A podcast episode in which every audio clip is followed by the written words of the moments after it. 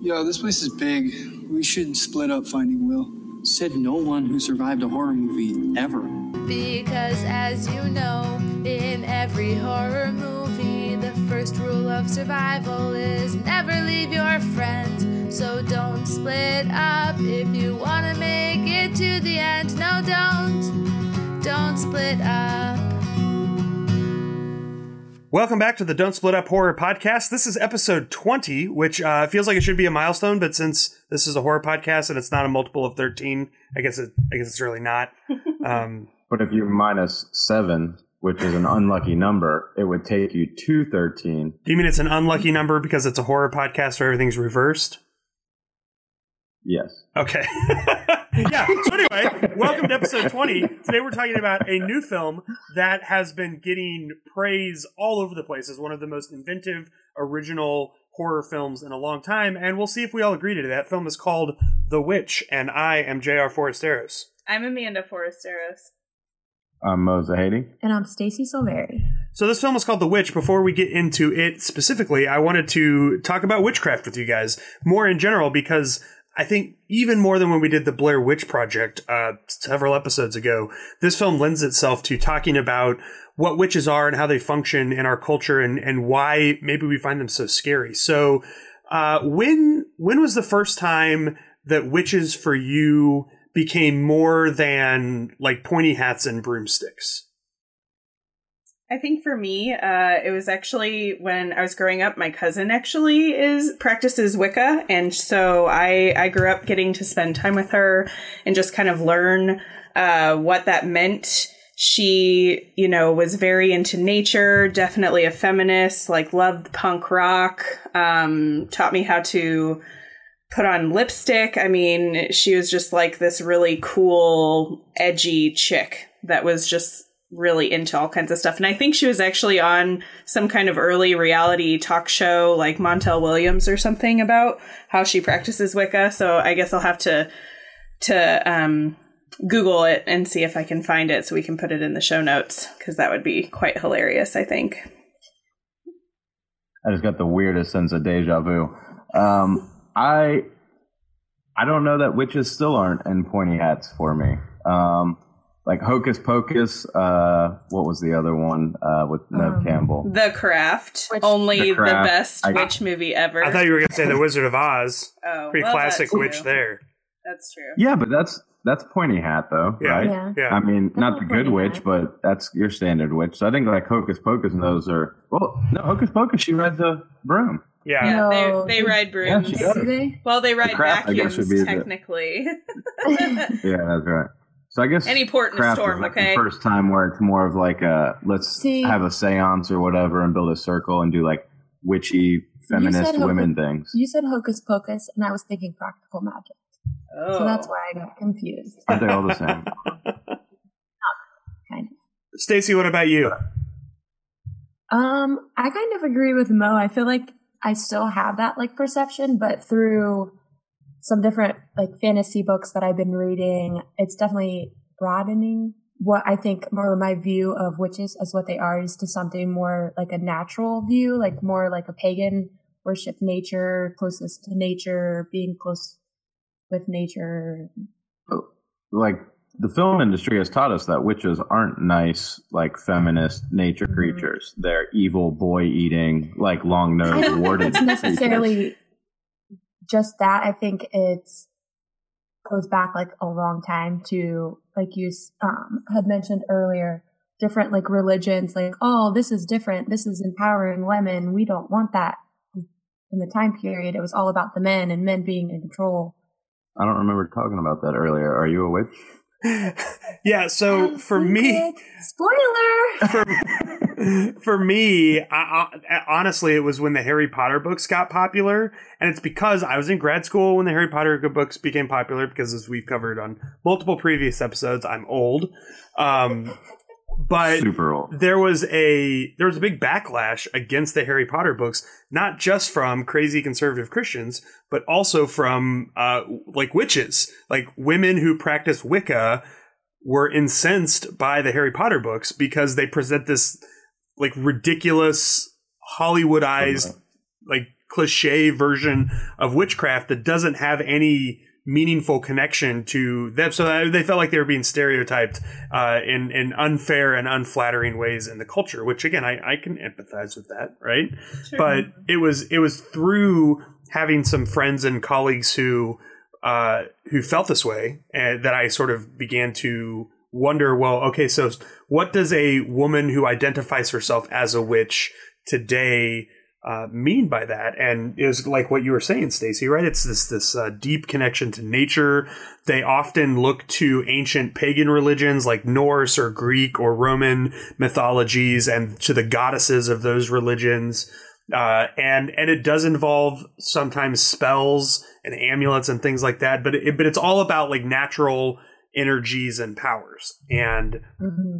typically where we get our modern conception of witchcraft is from when Christianity collided with these pagan women in in ancient and medieval world and it's because again as you said right we have a again especially if we're speaking historically christianity has been a male centric patriarchal religion with uh, a god who is primarily viewed as masculine and it's run by men. And uh, and so there wasn't really space for pagan women even if they wanted to convert to christianity there wasn't any kind of space for them to do anything meaningful right? They were they were largely considered passive and second class. And so paganism offered women a chance to be something other than someone's property and i think when you look at the modern feminist movement today that's a, a lot of what it's about um, you know i try to point out to people when i when i teach uh, like gender issues in scripture because that's what you know what I do for a living. That there isn't even a word in Greek that's just like woman. Uh, every word they have is either daughter, wife, or widow or mother. Right? It's always how is this woman related to a more important male? Right? What is her relationship to him? And and witchcraft often offered historically and and in the modern world, it offers women a way to be empowered and to talk and th- think for themselves and you know, again, for for me personally, as someone who doesn't like advocate for witchcraft or think it's necessarily like the best idea, um, I still like I get it. Like I get how if the only options available to you are uh, a spirituality that insists that you're a second class human being, uh, you're not going to choose that. Right. Um, so Sounds like you got the devil on you, boy. well, you know, historically, that's a lot of times what would get people accused of witchcraft, right? Is that they didn't fit in the box. Exactly. it i feel like this witchcraft in general um just shows you how strong like societal norms and culture is and if you don't fit into that box like you had said oh well something's wrong with you like you're the devil you're bad or you're this or you're that it, you know just shows how strong and important it is to fit in in society Well, and this revolves around the Puritans, who I mean had fled here because they were getting chased out of one country after another for, I mean, kind of their religious extremism. Uh, and I mean, they when it got to the witch part, I mean, it was kind of a way to keep people in check. I mean, anyone could be the witch, and so the moment that you know you find yourself being an independent woman or a woman who's outside the norm, or you know is no longer playing the role in the patriarchal society, uh, someone just has to drop that witch card, and next thing you know, you're burning them or drowning them, and it's Mhm. there's really no winning. It's if they float, they're a witch, and if they don't, well, thank God, she she's one of God's women. Like you know, it's a lose lose for the woman, and yet the society continued to exist like that. So So let me I mean, ask you in guys. itself was Let me ask you guys a question before we get into the film itself. Mhm. So, Stacy, I think you made a really profound point when you said, you know, oftentimes we just identify evil as anything that doesn't fit in the box, right? Like, I, th- I think that's a great point. Do you think that that's all that evil ever, ever is, or is there also such a thing as like actual evil force in the world? Oh, definitely. I feel like there's an evil force in the world. I mean, I personally believe there's a God out there, and I feel like it's kind of like this. If you believe there's a God, you have to believe, I guess, in the devil, and then there's bad. Like God is supremely good, and what's good in the world. So there's has to be on the other side of the same coin what's bad and something that's pushing like the malicious. there's got to be balance. Yeah. I was going to say that I I absolutely I mean I totally agree with you, but I also think that there just because something is different doesn't mean that it's bad. Actually, when things are the same and everyone is the same, that that also can be bad. Like conformity and um, lack of change and all of those different kinds of things. I think those can those kinds of things can be just as bad as going against the grain. So I feel like it's all about. um Oh God, I just lost it.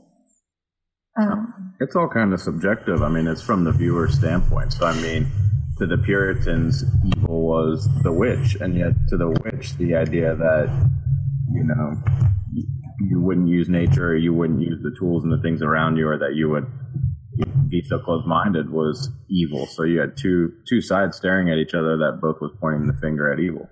But do you think that there is also like objective evil, or is all evil subjective? Uh, That's I don't know. Like, I mean, where do you define that? So was was Hitler evil, or was he just a deranged man who truly believed in what he was doing? Um, I don't know that it's. I don't know that there's an objective evil to me. I've never walked across like. I mean, I've never walked into a room and then like shuddered and be like, "Oh God, that room was evil." So I don't. I mean, really, me, none would of the say- places in your house you've walked in and shuddered and been Well, like, I'm going to stop you right there. "There's Let's not. evil in my No, house." and that will never happen, Amanda. The the woman I once called a friend. I mean, I've been Um, in your house and I've shuddered a few times. I'm just saying. All right. I'm gonna pass over that. Um, the the I don't know, Jr. That's a tricky question. I can't I can't answer that because I, I find myself at odds with either answer. mhm. Uh, What about you, Jr.? Oh, I I think there is what I would call objective evil in the world. Um, you know, you look at someone like a Hitler or like serial killers or uh, people who prey on children.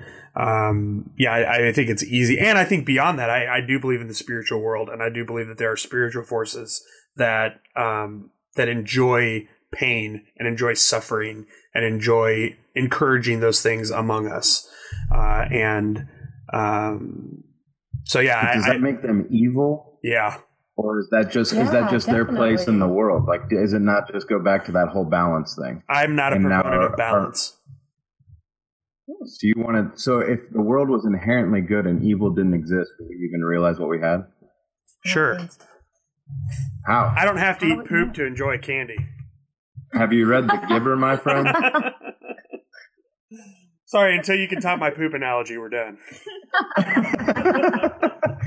I'll be back towards the end of the podcast. all right, well, hold those conversations in your mind because they all really do inform our conversation about this film. Uh, so, The Witch is set in 1630 in New England, which, for those history nerds out there, is about 60 years before the Salem witch trials. And uh, I want to start by pointing out that this film got a glowing endorsement from the Church of Satan or the Satanic Church. I'm, there are two of them, and I'm not sure if their names are different on purpose like that, but this is the Satanic Church. And uh, one of their spokespersons, a woman named Blackmore, uh, I'm just going to read a quote from. We'll put the article in the show notes at don'tsplitup.com. But I'm going to I'm going to read a quote from the article that talks about her appreciation for the film. It says Blackmore especially appreciated the way the film plays up the inherent feminist tension in the very idea of a witch. Quote, there is an interest in controlling a female figure and in dictating to her what her role is in a society that benefits males, end quote. And a witch, even in colonial folktales that demoni- demonize such a figure, stands outside of that. So, I, again, for the Satanic Church, what they're applauding about this film is how it is a sharp critique of religion as a system and of patriarchal religion and all of that. Um, we'll do this again in spoilers, but just at the outset, uh, what do you make of the idea now that you've seen the film that the Satanic Church highly endorses it and calls it a transcendent satanic experience? No. like, I mean, no. I, I agree with their acts of feminism and outside the box and different things like that, but uh, I didn't really get a whole Satany vibe from this Not film. at Like it, all. It's it's very much a topic in the film, and it's very much there. Um, and until, like you said, we get into spoilers, I we can't go into detail. But, But- your gut reaction is just like, nope. No, not even a little. Like I did not walk out and be like, "Oh God, Satan." He's gonna come get me. Yeah. Okay. Even, Stacy? Yeah, I, I agree with Mo. I didn't know that they had endorsed it before, but it really doesn't change anything or my thoughts about the movie. So I it does not surprise me that they loved it, but I cannot go into detail as to why I want to critique it and why they shouldn't have liked it. I agree with Amanda. Actually, that was exactly what I was going to say. So, hmm. Sorry about so there that. you go. I, I I had heard about this, and it it really piqued my interest in the film, and it actually had me guessing as the film progressed. Uh, I I kept trying to figure out like what are they seeing in this? What are they liking about it? What are they connecting to in it? And uh, I will admit that once the film was over, I had to go read their statement to kind of figure out why they liked it. Because when I got to the end, I thought, wow, at first blush, yes, but on second, third, and tenth blush, no. Um, I think I know why they liked it.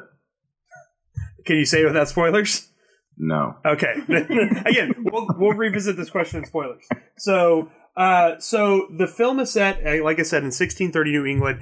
I was shocked at how period this film was. Oh yeah. It I loved definitely it. felt that way. It is where this Mm. film excelled. It's actually uh I don't I didn't like this film.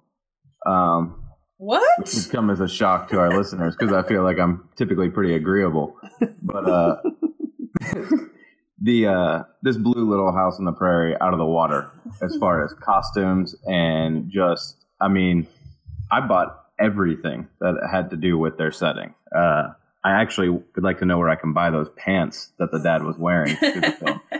But I mean, from the roof of the house to the barn that was halfway built to their corn stalks, I mean, it was uh, phenomenal. Even their goats looked like they were from the 1630s. Am I right? Oh my gosh. I I was I was at once pleased and incredibly frustrated by the dialogue.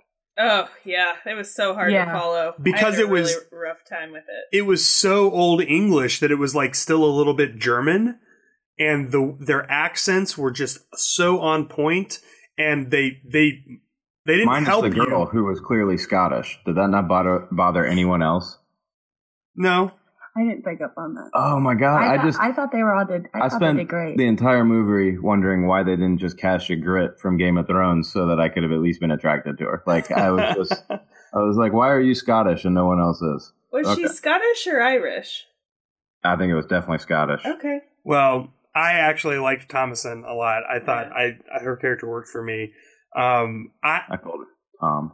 I uh, I was just really blown away by the fact that they delivered all of this very uh, what I think if any of us were to try to speak that way, very wooden dialogue, but it, they delivered it so naturally as though this is the way they really spoke, and they mumbled and they kind of swallowed words just like we do. Uh, and so it made it it made it very difficult at times for me to understand what was even being said in the individual scenes That But- I'll agree with. but the overall effect really it really made me feel as though i was just like peeking through a slit in space-time. You know what i mean? Hmm Yeah, it was beautiful.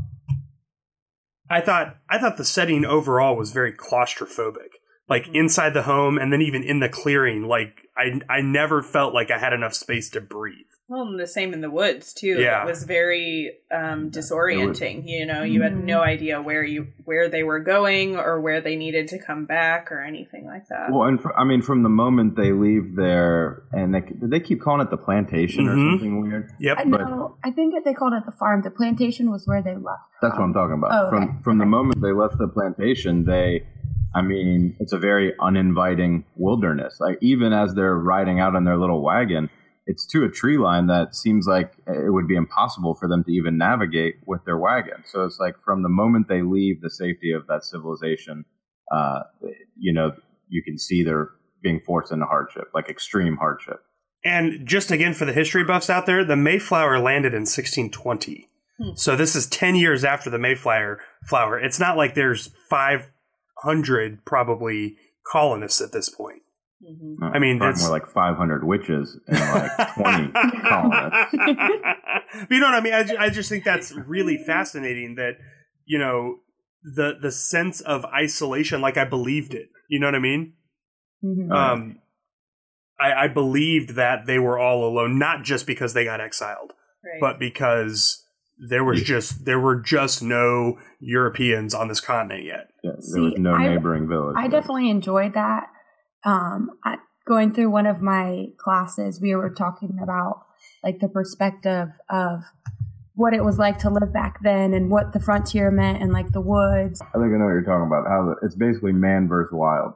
Kind of, it's not just man versus wild, but like re- morals versus non-morals. Like when you go out into the wild, like you can do anything, you can get away with anything, versus when you're in the town in in civilization, you're stuck in this moral code or societal values. Watched her. hmm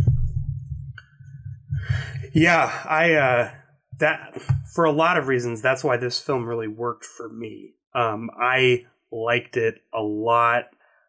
I went into it with the wrong set of expectations, which I'll talk about in spoilers. I did Um, too because of the person who's going to talk about that in spoilers. Yeah, Ooh. my fault. Um, but once I once I, I I'll tell you, like the longer I've been away from the film, the more I've thought about it and talked about it, the more appreciation I have for it. And it's definitely not like any other horror movie I've ever seen.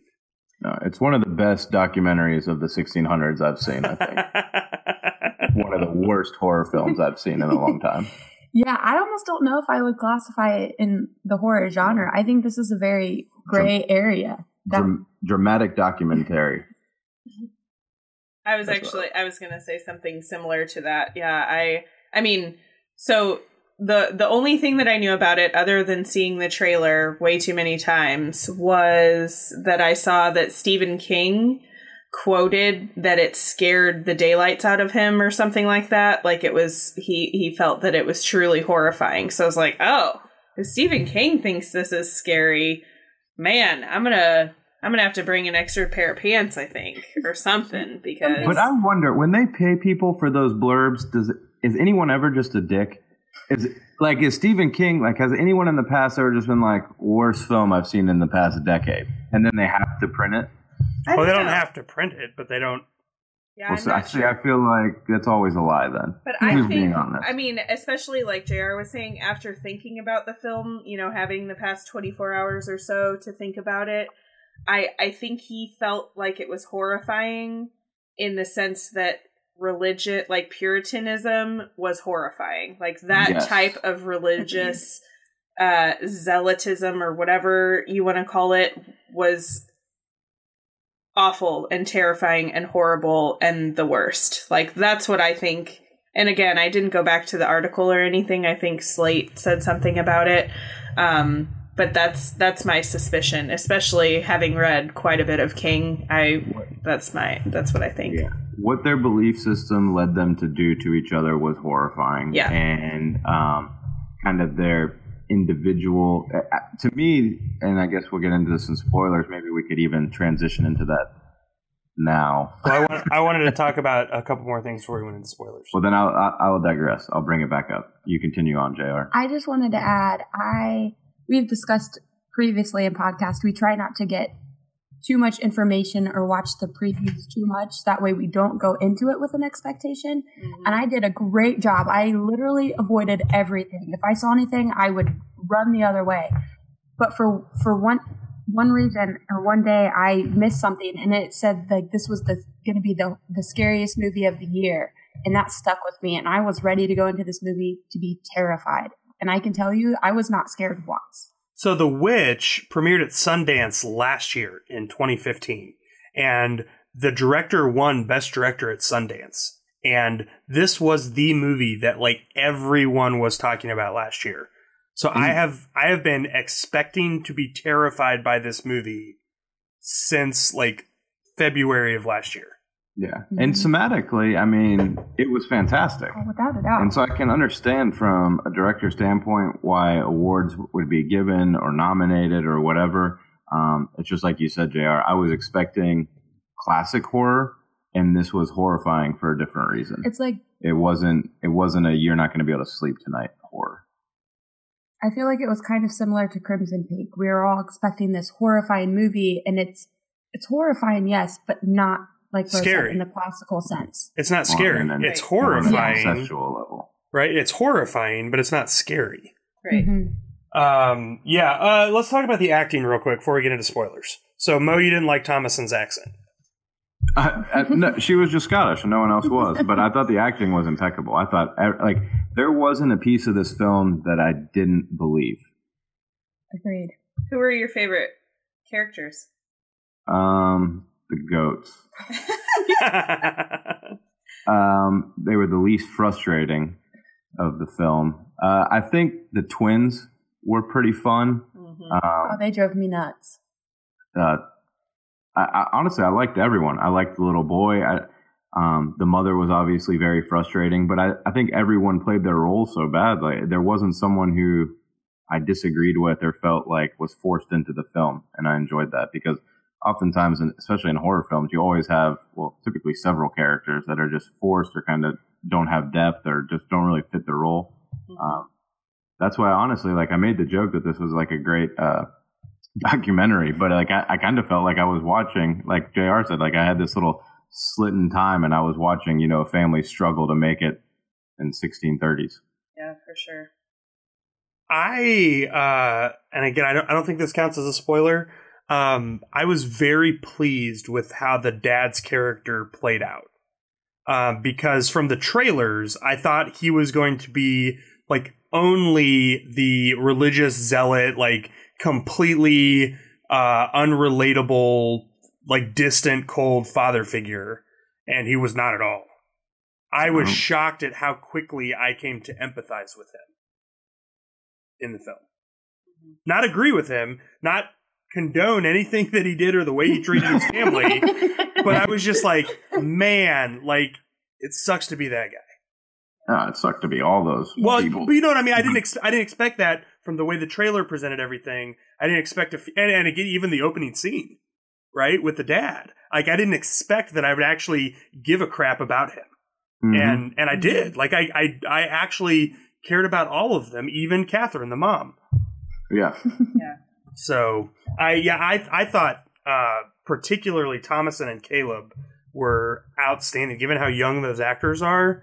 Um, I thought they were tremendous. I was gonna say the same thing about the twins. Like I thought they were supposed to be annoying and frustrating, but like I I was convinced. Well, that's a spoiler. The, uh, they're like what six? Yeah, I mean, they're supposed to be, and I, Yes, I yeah. yeah, and and you know, none of the times that they were annoying did it ever feel like anything other than six year olds being six year olds. Absolutely. Yeah. Even I, I think one of my favorite parts of the film, and this is no spoiler, but when the girl's pretending to be a witch by the pond and she's making the clickety clack noise, like it, Yeah. it was a very old school mentality of like a mm-hmm. witch and everything. But like I, I loved that scene. It was one of the best scenes in the film for me. Yeah, No, I, I, the twins annoyed me in the sense that little, like a little six year old would annoy you. I felt like all of the actors did a great job. They played their characters. They made them relatable. You didn't, like you guys have mentioned previously, like you, you really felt like you got a view into that time period. They, you, it was very believable. So before we go to spoilers, would you recommend this film? Mm, I would. I I thoroughly enjoyed it, uh, and I found it disturbing in all the right ways. And I think you, I think if you like horror movies, you should see this film. Everyone's going to be talking about it. Might as well go see it. I um I'll second most. I, I will say go into it with the expectations. I'll treat it just like Crimson Peak. Do not go in expecting to be jumping out of your seat or picking your feet up off the ground, but go into it uh, to get a story from a different time period. That if, like Amanda said, if you were to jump back in time, this would not be the time you want to jump back into. Specifically, if you were a woman uh, who didn't just want to like sweep the floors and take care of the children. Yeah, I would say I would definitely recommend it. Um, honestly, I was just thinking, I probably thought that it was pretty comparable to Blair Witch as far as being scary because I wasn't really that Oh. scared by Blair Witch at all. I specifically used that as an example while arguing with JR today about how much scarier the Blair Witch was. Oh. Sorry. Yeah, I don't know. I mean, obviously, I thought it was beautiful, very well done. Um, acting wise, like JR said, you know, lots of people are going to be talking about it anyway, so you might as well. Especially if you don't like horror movies, like this would probably be one to just make it happen. Stacy. Um, I mean, I guess I, I really, I, I really don't think it'll make or break your year or your week or your month if you see it or you don't see it. Everyone's going to be talking about it, so you're going to hear about it. You don't, you, I don't think you. I mean, go see it just so you can be informed, and when you're talking about it, you know what you're talking about. But you can wait until it gets out of theater. I don't think you need to rush to see it. So let me ask them this question. We've all said, yeah, everyone's going to be talking about it. You should go see it. If someone says, I want a good horror movie, would this be on your list of recommendations? No. No. I think it would for me. Okay. All right, let's get into spoilers for The Witch starting right now.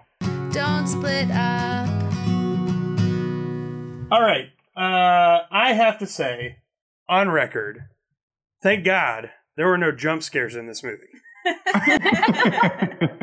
Should have knew that was coming. I was so pleased that there was not one, and they could have so many times they could have gone for a cheap Mhm. jump scare, and they like relentlessly refuse to go there, and it was beautiful. We we walked out of the theater. Well, Stacy and I were joking from the moment the cr- actually I think maybe about halfway through the movie when I leaned over and said this movie is horrible, and I was like, and I guarantee Jr. and Amanda loved it. and then we walked out of the theaters, and I was like, you know why Jr. is gonna love this movie? There was no damn jump scares. But this is why we make a great podcast. and I didn't even miss him. Because we all have such different opinions about stuff. I love it. I know. I and I also think it's it's kind of funny how we're all starting to notice like this person's going to really like this movie Yeah. and this person probably won't like this movie. We're getting the feel for everybody's likes and dislikes. so that's mine. No jump scares. Woo! I was gonna say um, prior to spoilers that honestly, I think my least favorite actor was the young witch that lured um, Who? Caleb into whatever happened with that. I I also don't understand why he didn't just die. Like why why didn't she, you know, chop him up and use spread his blood all over her and like This- wasn't a baby. now that we're she, into spoilers, she just bit I him a little like bit. The whole thing was they really just used their they used their Puritan religion to just kind of turn them on themselves. So the like the witch was the evil force; it was the catalyst, but they really destroyed themselves in the end. Um, True.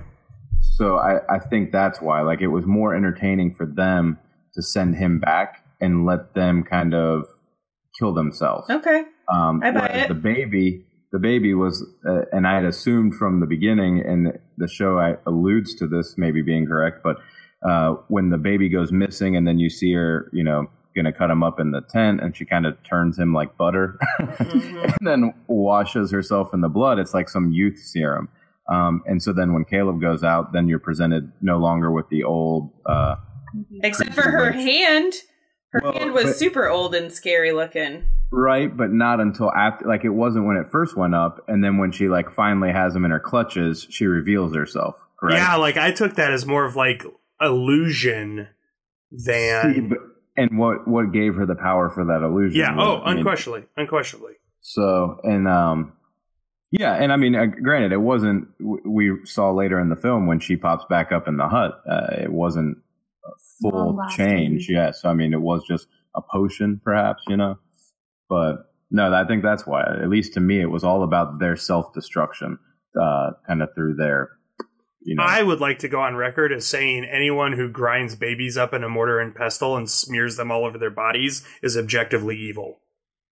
I mean, second. I second that. what if they were raised that way? That There- whole system there- is There objectively are evil. probably, cow- there are probably card- cows out there, Jr., who think that anyone who subsists on the meat of their brethren is evil. You know why they don't think that? Because they're not sentient. How do you know that? Are you a cow, Jr.? What is it to I be a might have cow? to disagree with that because how do you? I mean, how Have do you you ever know? looked into the eyes of a cow? I have, and they're super dumb. oh wow! So I will actually say one thing that kind of bugged it didn't it, it creeped me out was how throughout the whole movie the twins had this relationship with the goat. The goat told me this, or Bah, bah.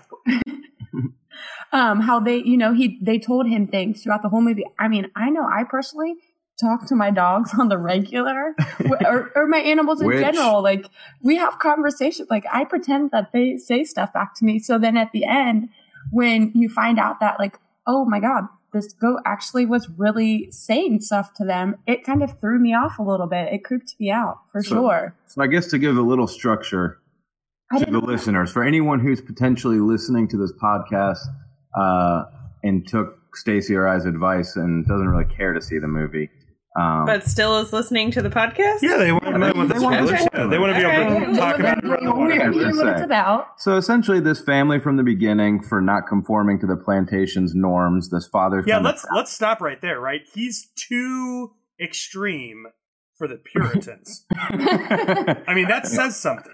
right. It does. I mean, it sets a it sets a hard tone from the very beginning. Mhm. Um, and I, that's I think where I get back to the fact that I think it focused on this film on their religion destroying themselves, their extremism destroying because this father's too proud.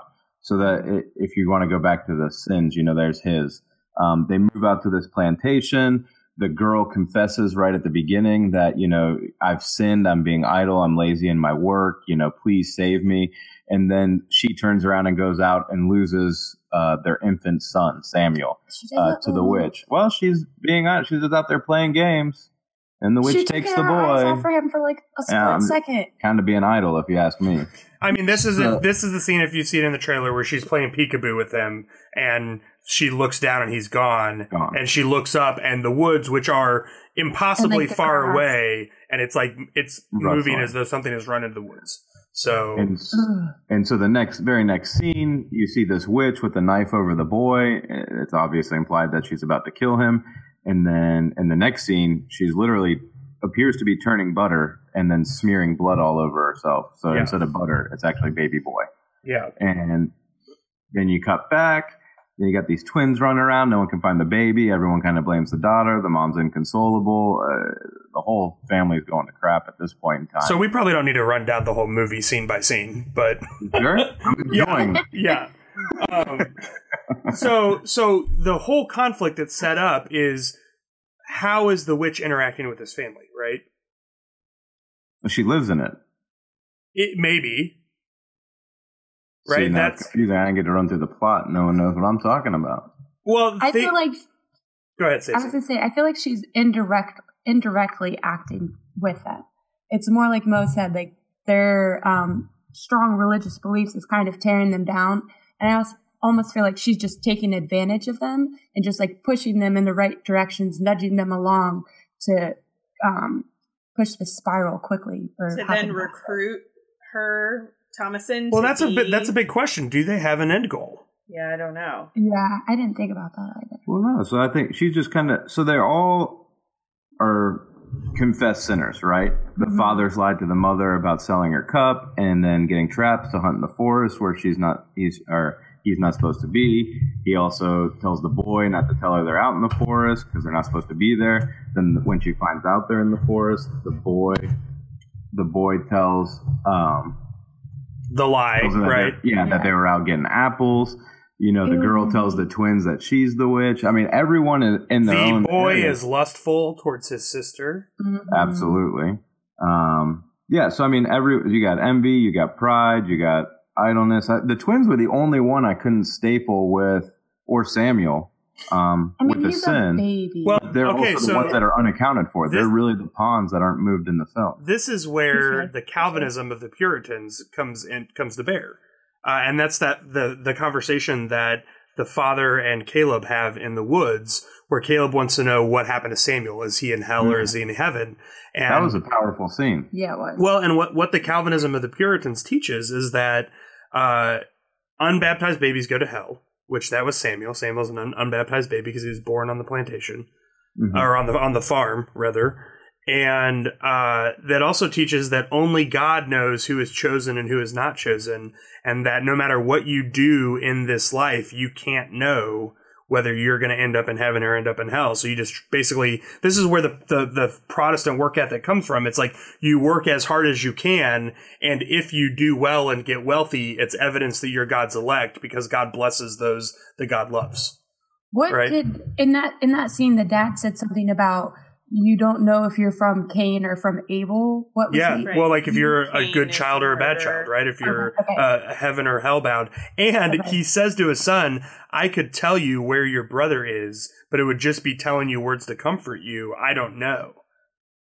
Right? Cause, and, and that's, that's their whole belief system is like, the, the, the, and that's why the mother is praying and praying and praying that God will have mercy and, and rescue her baby from hell. Right? Because this whole system has been set up that even the children are wicked from birth. And you heard like every conversation the father had with his children uh, in any kind of teaching moment. It was all about how wicked everyone is, how Yeah. sinful everyone is, how you need to confess all the time. Um, Well, and so, and this goes back to my when we were in our non-spoiler portion of the show. But this is probably why the Satanic Church liked it, right? Because this film is really about how they're um the Puritans. I mean, they kind of implode on themselves. Um, you know, it just took this small catalyst, and by small, I mean their baby was stolen and chopped up and smeared all over the elderly woman in the forest. But then they kind of implode on themselves and to the point where in the end the mother attacks the daughter and the daughter kills the mother and neither of them were guilty Mhm. or from their perspective, they were both guilty. Right. so they were objectively evil that's what a Calvinist would say. well, yeah, that I mean that's what I loved about the dualism in the film, right? You had this like man versus nature, kind of. You definitely had the civilization versus the wilderness, where where they mm-hmm. were they were literally in between, right? They left the civilization of the plantation and and went to the very edge of the wilderness and settled in this clearing that was literally as close to the wilderness as you could possibly get. Um, you had the But don't pa- go in the wilderness. Right, right. Yeah, stay away from it. It's dangerous. It's bad. Um, you had the patriarchy of the Calvinist religion versus the feminism that was embodied in the witches. And you, I mean, I think it, I think it matters that Thomasin has a lot of anxiety about her own destiny, that she has no control over it, that they're going to ship her off, um, that everything she tries to do, uh, she can't succeed at. That even at the end, her mother is accusing her of being sexual competition Mm-hmm. right? Um, you, and then of course you have the God, God versus the devil. Uh, and I, I thought it was really interesting that uh, we'll talk, you know, we'll talk more about the, the end, but I mean, this, the movie goes full out devil. Yeah. well and and that was the one thing i didn't see coming um but uh, one of the other scenes i thought that really struck me was when the father drags her outside and you can see in his eyes uh, he doesn't want his daughter to be a witch, but at this point in time, the twins, the mother, everyone has pointed the finger at Thomasin and they have said, you know, she's the witch.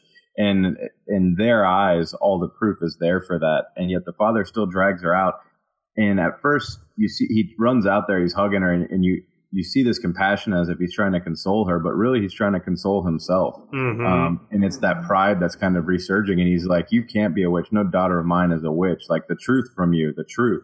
And Yeah. she tells him, like, I'm not a witch. And then he's like, No, I said the truth. And it's like he just wants to hear that he he wants to be freed. He wants her to say, like, oh no, it's the devil's in me, or you know, blah, blah, blah. That way it's not his fault. And she turns it on him. And she's like, You want the truth, you know, you're failed. It you your wife runs you, the crops haven't come in, you lost your son. Um, and all of a sudden it's like she becomes this insubordinate woman and he and like that's all the proof he needs. He's like, Yep, the devil's in this child. Mm-hmm. But even, yes, but even then he's not convinced. And you can still see that warring back and forth within him. But is that again him not convinced or him being too proud to admit it? Too proud to admit what? That his daughter that he's failed. That I mean, he raised a witch. So if it hadn't didn't. if it hadn't been for the scene when she's locked in the goat pen with the twins and she sees her father praying in the rain. Um, I would have I would have believed but that that scene I think for me and for Thomasin like convinced her that he really is torn and he really is repenting and he really does want to do right. And I think we were about to see him do right the next morning when Black, Black Phillip Phillip kills got him. him good. I didn't see that coming either. Yeah, Yeah. yeah. So That- Can we do best work? yeah, yeah. Let's We go ahead. Let's let's do it. That was my best. When Black Phillip, and Black Phillip is the goat with horns, unlike White Phillip, who the goat without horns. Um, which in retrospect just kind of seems racist now, but Was um, there a White Philip? yeah, the white goat. He was called White But Phillip. he wasn't called. White They, Phillip. they it never was the actually, girl goat. they never named that goat, but I assume. So assume you just named him White Philip. yeah, or Philip Felipe. I mean, I was assuming she was The other one. They were milking her. It'd be awkward, I guess, if it was a Philip. Um, but anyways, when he go when that goat jumps up after running his horn through the father's stomach, and it was the because the previews they really really hint at the fact that there might be a faun, like that there's this transformation of the goat into the faun of this you know kind of uh, very pagan devilish uh, creature. And when that goat rears up on its hind legs after stabbing the father, uh, it it gives a very real look into almost being a faun, but still just being that goat. And that was probably the, the coolest scene in the entire film for me. Like that kind of gave me chills a little bit, and I thought that was really cool. Worst. Uh, worse was the rest of the film not being scary, but um, I, I really liked that part. Anyone else like that part? I liked it. I thought it mean, was yeah, my my best would probably be like that whole bit, like while they're trapped in the goat pen, and like she sees the father's prayer, but then they see the witch in there feeding on the goats, and then like the aftermath of that the next morning, like or just like that whole segment of the film, I found totally terrifying. So, and question was the witch actually feeding, or was she drinking the blood that was coming from the goat I think she- instead of the milk? I think she was drinking the blood from the goat instead of. Yeah, I got the sense that you couldn't tell exactly, but it sure seemed like she was like had the goat cracked open and was like feeding on it. Yeah, that, I liked how they gave. I liked it, the whole maniacal, like kind of witch cackle and everything. Like the way they portrayed the witches in this film, I enjoyed. I almost got the sense from that reaction that like she didn't she couldn't have cared less that any of those humans were in that pen. Mm-hmm. Oh, like she was just like whatever. Mm-hmm. Yeah. You know. Oh my god. Whoa. But and and the weird thing is though, like in none of these parts, and I'm very susceptible to fear. Um, was I scared? Like that, it was creepy-ish. Like I mean, if I had been in that cage, I'd have been a little freaked out. That's for sure. But I wasn't, so I wasn't. But that, uh, yeah, I don't know. I just was never scared. How are you gonna feel the next time you interact with a goat? Bah. It depends on if it's black and has horns. right. and Nate Phillip. yeah. Uh, my worst part of the film was probably the end, which we're going to talk about in a minute. So I'm going to come back to that. You took what I was gonna say. I was gonna say I'd have to agree. I felt like the end was unnecessary. All right, I, let's I jump into didn't. the end because Well, hang on. We got to have best worst. I didn't hate all of the end. There's just a particular part that I felt like it completely ripped out the feminism and of the of the film and what it was trying to do, and I I felt like it was really I think hypocritical. I can guess. So, what was your Hey- best then, Amanda? Um that's a great question. I I mean obviously like the scenery and all of that was really cool. Um since I hated Katherine, I loved the crow scene. Uh, that was super twisted. I mean, I didn't love it because obviously that'd be super painful, but um, I thought That that was was an- really well done. That was an anti-breastfeeding critique, right? Because that's like a big thing right now. It's it's super in right it's now. the puritanical values of the Yeah. film, right? Yeah. Honestly, again, you talk about a scene that works so well for me when she's having her vision and she's holding like Caleb brings in Samuel and she starts breastfeeding him, in my mind I was like, something is really happening here, but it's not Oh, yeah. that. No, And Alyssa Milano's gonna Agreed. hate I'm this not sure that I want to know what's really happening right now. And then When they showed panned out. you, and it was awful. Yeah. Yeah. Yeah. Um, my best, I think, Mo, he had already mentioned it when the daughter kind of flips the script on the dad and he's like, give me the truth. And she's like, oh, you want the truth? And calls him out for all of the faults that he has and kind of making him realize, like, you preach this, but you're really not. I, I felt like that scene was probably my favorite and probably the most powerful in the movie. All right, well, let's talk about the end. So Well, what Uh, was your best, JR? I said The mine. in the Oh, okay. pin. Yeah. Um. So the film, uh, everything, everything comes to a head with the family that morning, right? Uh, the dad comes back out to the pen. The pen's open. All of the goats are dead except for Black Phillip. Um, the twins are completely gone, and Thomasin is laying in the goat pen. He gets killed by Black Phillip. The mom comes out, completely loses her mind, accuses Thomasin of seducing the dad and killing everyone and of being the witch, starts strangling her to death. So Thomasin ends up killing her mother. And then she just sort of like walks into the cabin and puts her head down, and the film fades to black. I understand why you didn't want me to go scene by scene. You wanted to go scene by scene. Oh. No, just saying that's what happened, right? We fade to black. And then I thought I was I was wondering if we were gonna get credits, like if that was it. And the fade lasted longer than a normal scene cut. But then when it fades back in, it's dusk. And essentially Thomasin goes out, asks Black Phillip to speak to her, sells her soul to Black Phillip, takes off all her clothes, walks into the woods, Floats into the air. finds a coven of like how many witches were there? Like six. Eight? Yeah, oh like yeah, that. Some- easy eight or ten. I mean, there Mhm. was No, there was seven. There were seven. I remember counting. seven Okay. minus I'm- twenty. There we Uh, so um, they're all naked. They're all chanting around the campfire. By the time Thomasin gets up there, weren't they standing and dancing? They were No, all they were kind of floating by dancing the and they had. Oh yeah, they kind of all floated off the ground, and then in the end, she looks down and floats into the sky. Yeah, she's That- like hundred feet in the air by the I time want to they pan out clarify. on her. That's what didn't work for me on the ending. I liked the ending up until that point. Up until she like there floats. Till they all float. Like Okay, I so the floating. I- yeah, just a lot of it was unnecessary. There was no reason for the floating. Like, why are they floating? There, there was no well, so and point that's to it. that's it I didn't think say where the, anything about the movie. the film was kind of inconsistent as the entire the entire movie they they hinted at this mysticism or this outside force uh you assume that the baby uh blood bath is what lent her the ability to appear younger. And yet we never get confirmation. We just suspect. And then at the end of the film all of a sudden you're hit with black phillips talking. Black phillips maybe a man that's wearing a leather glove. Uh, and then you get out to the witches. And at first around the fire it's just creepy when they're doing that. But then as they all start to float you're like well this is odd. No one's floated yet.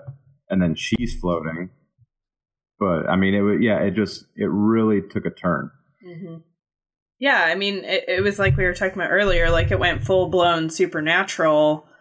And what I was saying before about the worst part for me is that it basically just turned it into.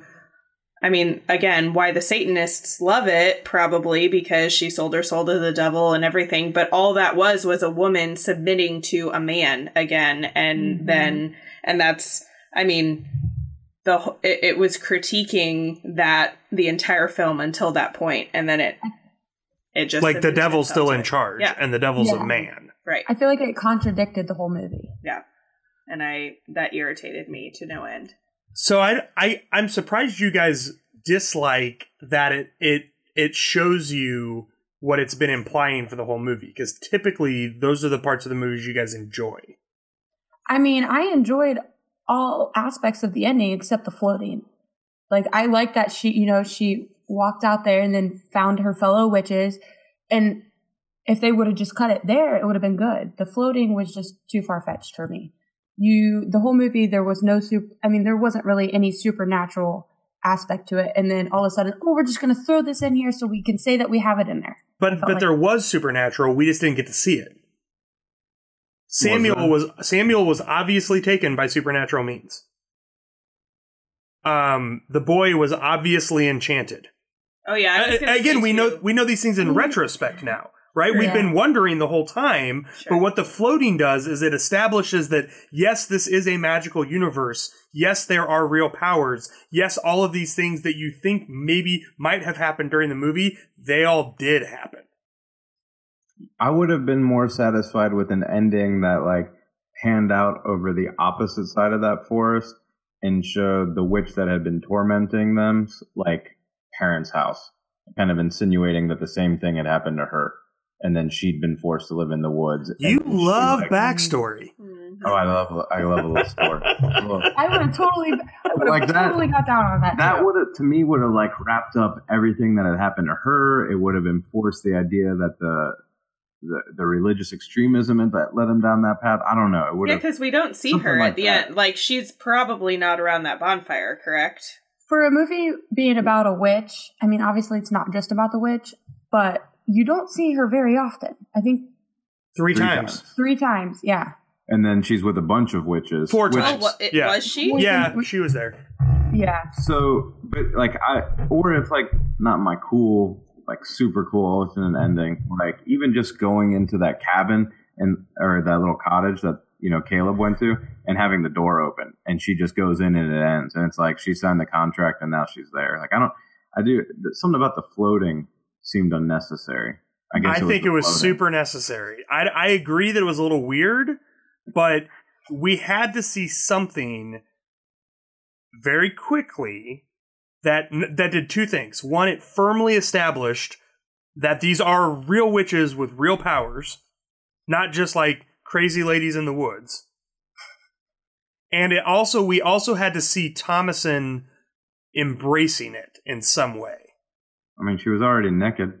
Right, but that's what I'm saying. That's what I'm saying. That's what I'm saying. She She's not to a just a, she's not just a traumatized little girl that went off her rocker because her parents went crazy. Like she's a witch. Uh, Mhm. But really, because she's more like a girl who's traumatized and out of choices. I still don't know that she like chose that option. She did choose. Did she went. she? She went and found Black Phillip. What were her other options? I, Go back to the plantation, where her dad was going to take her anyway. Yeah, to be tried as a witch. Maybe. And die. Definitely. Yeah. I, I mean, it forgot seems earlier. like she was forced into it. Oh yeah, most definitely. And I was gonna say I forgot earlier.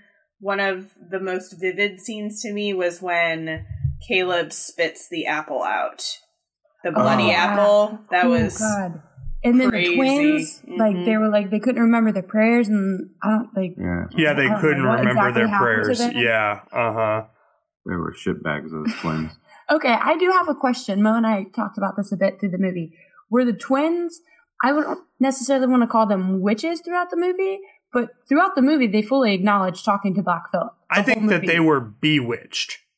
okay. And you know, uh, here's another reason I would say that. Um, and this is this is completely outside of the text of the film. Um, the director cited The Shining as a primary influence on his horror proclivities, and The Shining has evil twins in it. Now I understand why Stephen King said it was the best he'd seen in a long time. Stephen King hated the film The Shining. I meant this one. and technically in the book The Shining, they weren't twins; they were just siblings. yeah. Just saying. So so here's my question then. Um, would you have preferred the film end at the first fade to black? Yep. No.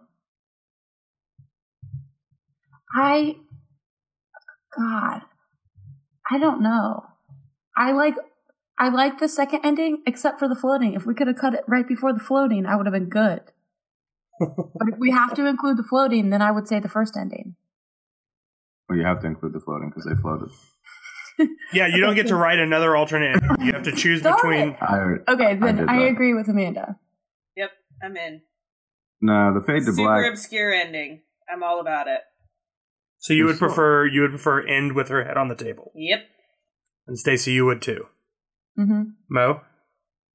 No, I agree with you. The the Are you actual ending was better. No, I still like my ending better, than the one I created. but Mo likes backstory for the witches. of, of the two that we chose, or that we had to choose from, I like the one they went with. So I do like her going into the. wi- I like acknowledging that she became a witch because that was the only choice she was left to. So I think what bothers me about the Church of Satan endorsing this film is the witches are not put forth as people that we would want to emulate. Like they straight up murder a baby and like what a 10-year-old? Technically, they didn't murder the ten year old, right? I mean, I think it's pretty much implied that that's how he died. He was bewitched. He died because of what they did to him. Could have been that poor dentistry his father enacted on him. So that's what I'm saying. Like it, like I get the whole resist the patriarchal religion, and again, I it it makes me sick to my stomach to hear the kinds of theology the father is teaching his children and all that kind of stuff. So I get I get all that part of it, but for them to say like this is a beautiful picture of Satanism, when I'm like, well, but it's like involves baby murder. Uh, that's not. You shouldn't like that. Ugh, no, like that's terrible. No, I Yeah. agree with that, and I also understand where you're coming from, and the fact that the witches, yeah, I mean they were not good witches. There was no Glinda out there, but do they? Um, again, do you think it's because of the fact that they were able to so easily turn their own religion, which was not Satanism, it was technically, you know, a God fearing religion, into something that you know hurt themselves more than the witches did? That, that I mean, yeah, it's it's it's the critique. It's the critique of like patriarchal Yeah. Christianity, and I again I get that part of it, um, but it's you know it's I think when you're the Church of Satan, you got to take small wins, right? well, but they don't they don't. That's what I'm saying. They're not treating this like a small win. They're they're hosting screens of this film and then having uh, enacting satanic rituals together afterwards, and That's they're calling it a Yeah. transcendent satanic experience and like all this kind of stuff. Yeah, I don't. I don't get that. No, I don't think they should do that. That's weird. maybe. I guess in a world of no wins, small wins are big wins. Eh, I don't well. know. All right, let me It- come back to the question that we started with by way of closing out. Um, do you believe that evil is always subjective, or is there objective evil? I mean, I think there's objective evil.